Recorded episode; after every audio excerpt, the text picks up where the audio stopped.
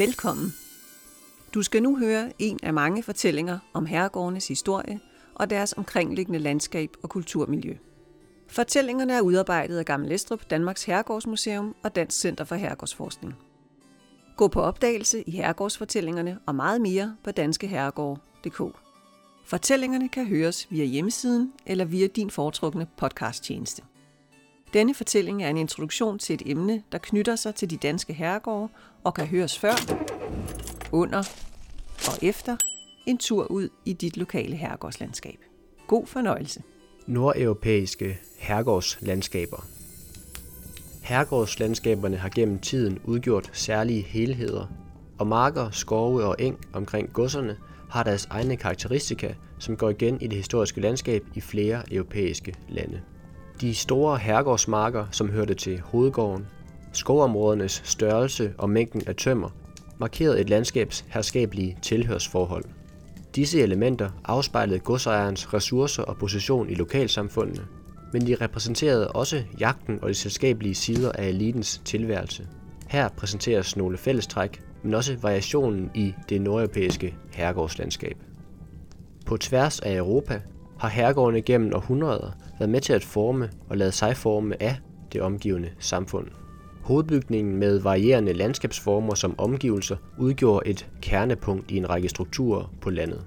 Godsejeren og hovedgården var historisk centrale arenaer i juridisk og administrativ forstand, samtidig med at hovedbygningen fungerede som et herskabeligt hjem, hvor ejeren kunne udvise gæstfrihed og social distinktion. Herregården udgjorde dertil et økonomisk knudepunkt i mange lokalsamfund.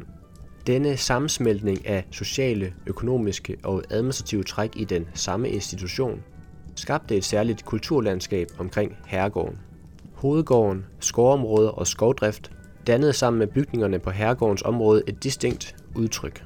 I det følgende sammenfattes kort nogle fællestræk og forskelligheder i de nordeuropæiske herregårdslandskabers historie. Det er baseret på bogen Estate Landscapes in Northern Europe, udgivet ved Aarhus Universitetsforlag i 2019. Godsdrift og landskab De rettigheder herregårdens ejere på kontinentet havde over jorden og dens arbejdere, festebønderne, trak tråde tilbage til middelalderen. I lande som England og Holland var de fleste privilegier ophævet eller forsvundet ved indgangen til 1700-tallet, mens godsejere i andre dele af Nordeuropa fortsat havde ret til at afholde retssager og fælde dom på godset. Et andet gennemgående træk var, at godsejeren kunne kræve afgifter som landgilde eller arbejde i form af hoveri af de bønder, som dyrkede herregårdens jord. Der var selvfølgelig forskelle i forholdet mellem godsejere og bønderne. Selvejere såvel som festebønder landene imellem. Vægtningen af, om herremanden afkrævede bønderne at udføre pligtarbejde, eller om han i stedet pålagde bønderne at betale en pengeafgift, var forskellig i de europæiske lande. Den tyske historiker F.G. Knap har kaldt området, hvor hovedvægten lå på at lade bønderne dyrke hovedgårdsjorden for Guds herrschaft, mens områder, hvor bønderne først og fremmest dyrkede deres egen jord og betalte en afgift eller rente til hovedgården, kaldes for grundherrschaft. Mellem disse to yderpunkter fandtes imidlertid flere og varierede måder at strukturere driften af godserne på i de forskellige lande. Forskellene i, hvordan jorden blev dyrket og hvilken del af godsdriften man vægtede, fik betydning for herregårdslandskabet. I Nordtyskland og Skandinavien var hovedgården eksempelvis både en stor landbrugsenhed og en herskabelig bygning, som dermed markerede herregårdens privilegier og betydning for den omgivende jord og dens arbejdsstyrke i landskabet. I England hang godsejerens velstand oftere sammen med formuer, som kunne være optjent gennem industri eller oversøisk handel, og bønderne var tidligt blevet selvejere. Her kunne driftsbygningerne ligge længere væk fra hovedbygningen, og med anlæggelsen af landskabshaver blev dette element i landskabet forstærket. Ligesom bøndernes gårde eller lejede boliger blev placeret ude af syne for ejernes beboelse. Herregårdens placering og udtryk i landskabet trækker dermed tråde til såvel driftens form som den jordejende elites andre indtægtskilder og privilegier adelen og kronen. Herregårdens ejere var på tværs af Europa en del af den magthavende elite. Relationerne mellem godsejere og kongemagt, mellem kronen og selvejende bønder, oversøiske kolonier og magtforhold mellem regioner kunne dermed påvirke, hvordan landskabet blev struktureret. Dette er eksempelvis tydeligt i norsk og svensk kontekst. Den danske adels overtagelse af norske herregårde kan således ses som led i en styrkelse af centralmagten i København og Sverige erobrede i 1600-tallet store områder i de baltiske lande, mens antallet af adelige steg. Kronen donerede land til disse nye adelige, som samtidig bidrog til at imødegå behovet for embedsmænd i de nye kolonier på den anden side af Østersøen. Denne udvikling skabte i Sverige en stor adel, hvoraf hovedparten beboede relativt små herregårde og besad embeder i statsadministrationen, mens kun en lille del af adelens medlemmer havde plads i statsrådet og ejede store ejendomme. Hvordan jorden gik i arv fra en generation til den næste, fik også betydning for de europæiske herregårds størrelse og dermed for landskaberne omkring dem. Ægteskabsalliancer kunne samle flere herregårde til et større gods, særligt i områder, hvor primogenitur, at den ældste søn arver, var fremherskende.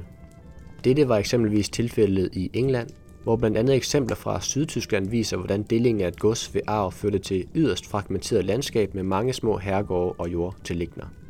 En anden mulighed for at overføre ejendom ved arv fra en generation til en anden var oprettelsen af fideikommier og stamhuse. Et fideikommis er en båndlæggelse af en formue eller ejendom. Når en herregård blev båndlagt på denne måde, kunne efterkommere bo på stedet, men ikke pansætte eller sælge det. Var der tale om en formue, kunne efterkommere leve af renterne, men ikke af selve formuen. Et stamhus bandt ejendommen, så den ikke kunne sælges, og herudover skulle den gå i arv til den ældste søn.